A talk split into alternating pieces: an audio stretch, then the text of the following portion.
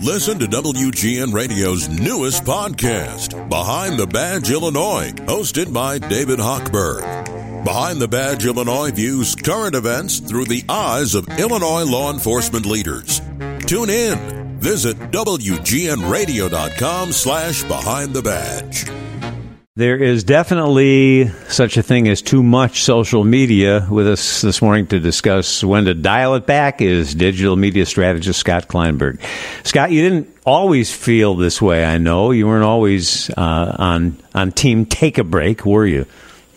No, no. And morning, Bob. You're you're right. I wasn't, and I think it had more to do with my role at the time. You know, when you're in a busy newsroom and you're in charge of social media, you tend to look at things through a different lens but whether that lens or not, the social media landscape has changed so much in the past several years that it's really hard now not to advocate for the need for breaks.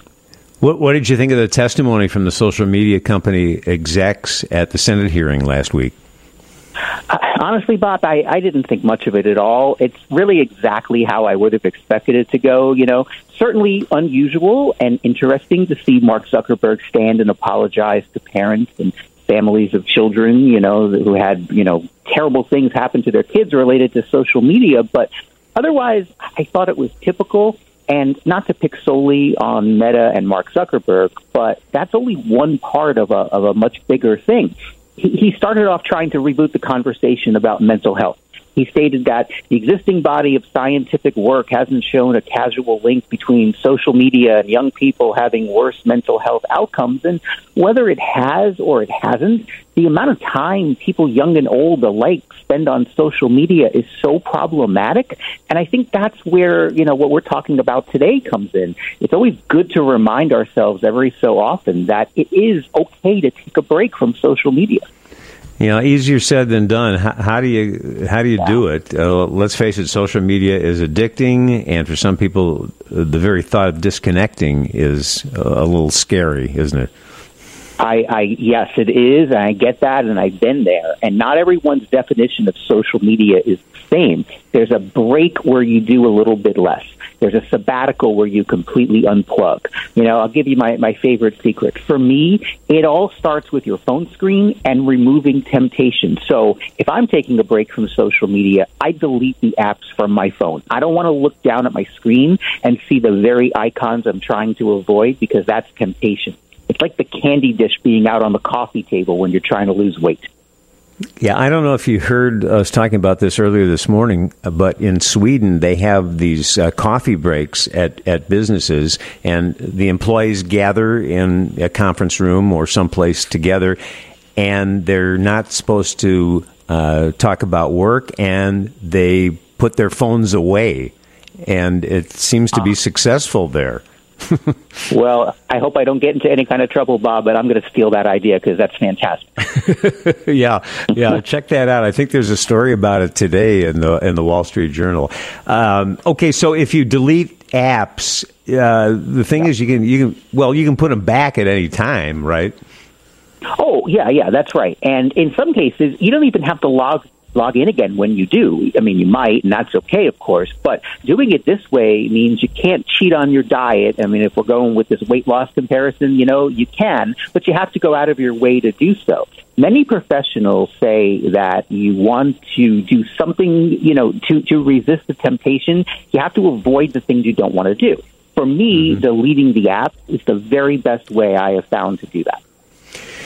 It's our Tuesday social media news break with digital media strategist Scott Kleinberg. Scott, what other uh, tips, what else can we do, whether it's uh, in conjunction with or in place of uh, deleting apps? How else can we effectively separate ourselves from social media? That's the question.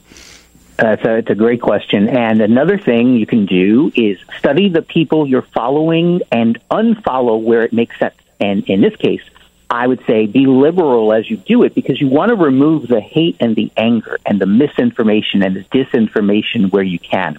It's very likely over the years that you followed someone that's been posting the kinds of things you want to avoid. So you want to remove that from the equation wherever possible.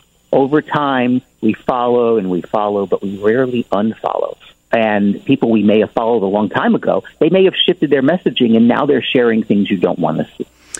Mm-hmm. It, it's harder, I suppose, to do this when you're a business owner or someone operating social media on behalf of a business, right? Yeah, yeah, harder for sure. I mean, because you want to be plugged in for the good of your business. So maybe in that case, you don't do a full break and a sabbatical, but you can absolutely set guardrails and even limits in this capacity. Talk about some of those. Uh, yeah, yeah, sure, sure. Set a timer that says you won't be looking at or responding to people on social media after a certain hour. So, say from 5 p.m. until 9 a.m. the next morning, social media is completely off limits unless you're doing something where you really need to be plugged in, and chances are I don't think you're going to be, you can afford to not be plugged in at those off hours. It's important to respond to people with queries that are time sensitive, but that doesn't mean you can't set needed boundaries. And, and also, you can gather some messages and then check for the time sensitivity factor. If it's not super time sensitive, it can wait a day. I mean, you should let it wait a day. We touched on a social media sabbatical earlier. Talk about that. Yeah, yeah. A social media sabbatical is the extra step of leaving social media for a set period of time. And it, it's not always set. For some, it's fixed. Like, I'm leaving social media for a month, or I'm taking a social media break from the 1st to the 15th. But for some, it's open ended. I'm going to log off of social media and see how I feel. Have you seen more of those over the past few years? It, it feels like that that would be the case. Oh, oh, most most definitely. When when sabbaticals were almost unheard of, people would promise to do it, and in some cases they would start, but they give in and come right back because they hmm. felt this sense of need, that fear of FOMO, fear of missing out. And now I've heard people leave and not come back because they reclaimed so much of their time that they found a new reason to steer clear. Hmm. I can imagine taking a couple weeks off and then wondering if if you if you really need to come back at all. And and me too. And I would say this: ask yourself a very important question. Okay, if you weren't spending this number of hours on social media, what would you be doing instead? Or here's another way to phrase it: What haven't I had time to do that I wish I could find time for if I had some more time in my day?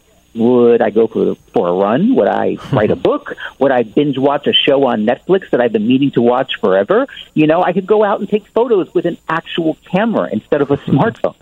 I'm thinking right now of uh, how life was before smartphones and what I did with that time. But to be clear, a sabbatical yeah. can be whatever length you want it to be, right? That, that's absolutely correct. But to me, if a sabbatical is 48 hours, it's a break. A sabbatical to me indicates something that happens for an extended period of time. The only reason I differentiate between a break and a sabbatical is the length of time that you're away can really make a difference. For some, 24 hours is all you're going to do. For others, investing two weeks away could be exactly what you need. I mean, personally, I wouldn't get caught up with the definitions because the most important thing in front of you is the very act of taking a break. How long it is, what you do during it, I mean, very, very important things, but they're secondary. You could also take more than one break or, or more than one sabbatical. Oh, oh, absolutely. And and looking at it like that, Bob, you know, maybe you start by saying, I'm going to unplug completely from social media from 24 hours. You delete the icons, you do whatever it is you want to do. Then 24 hours later, you come back and you see what, if anything, you've missed. And then maybe you decide to go back on, and that's all for now, and you take another break for later. But maybe that break is the same size, or next time maybe it's longer. Or the other hand, maybe when you come back from the initial 24 hours, you go directly into another break because it's something you enjoyed so much. I, I honestly think that this is one of the most flexible things you can do. There's really no expectations or real formulas. I think what works best for you is what ultimately works. Hmm. We haven't talked about the platforms when we talk about breaks and, and sabbaticals, and yeah. I think this would be more doable uh, switching off one or two platforms uh, versus going completely dark? That, that, that's a that's a really great point. Part of me says that any break is better than no break, but then I ask myself, if I spend less time on Facebook, will I ultimately spend more time on Instagram, or will I still spend less total time? I think it's really harder to figure out that answer while the temptation still exists. You know, if you think of the health comparisons we talked about a few minutes ago, you can cut back on certain foods and say, I'm not eating pizza for two weeks but that doesn't mean you give up all your food. So you could certainly do something very similar with social media. But for me, what I think works is I would rather take a clean break from all of social media and see how it makes me feel. You know, we talked about adjusting the length of a break or the sabbatical. Adding or subtracting platforms can absolutely be part of that exercise. I don't think there's a one size fits all element here. I think it really ultimately comes down to what feels right. Yeah, and I think after a couple of days, it would get easier. Just like w- with a diet, it's just getting started that's hard. Uh, let's open up the Genius Bar, and uh, this is an interesting topic. Um, there's a report today about Google and Yahoo cracking down on spam and email marketing. What do we need to know Yeah. here? How is this going to affect us, Scott? Well, I don't know how much you are going to notice this. This basically, in a nutshell, says that the amount of emails or spam emails that you may receive will go down because there are limits that the major email providers like Gmail and Yahoo allow. But for us and what we see, so much of this goes into our junk and our spam folder that we don't necessarily know how many junk emails we're getting. But ultimately, it stands to reason if we're getting less in the way of spam emails delivered to our inboxes, chances are we could get more high quality emails or we could just be bothered less by all of the spam that's out there. So this is a really good move by Google and Yahoo to make this step. But the problem is it used to be that email was the only place that you got spam. Now you get spam in text messages. You get spam in calendar invites. You get hmm. spam in so many places, even social media. So email is just one place, but to me, anytime major companies like this take a step towards doing something like this, we are all better for it. Exactly. We'll take it. Social media strategist Scott Kleinberg. Thank you, Scott. Have a great day. You too, Bob. Thank you.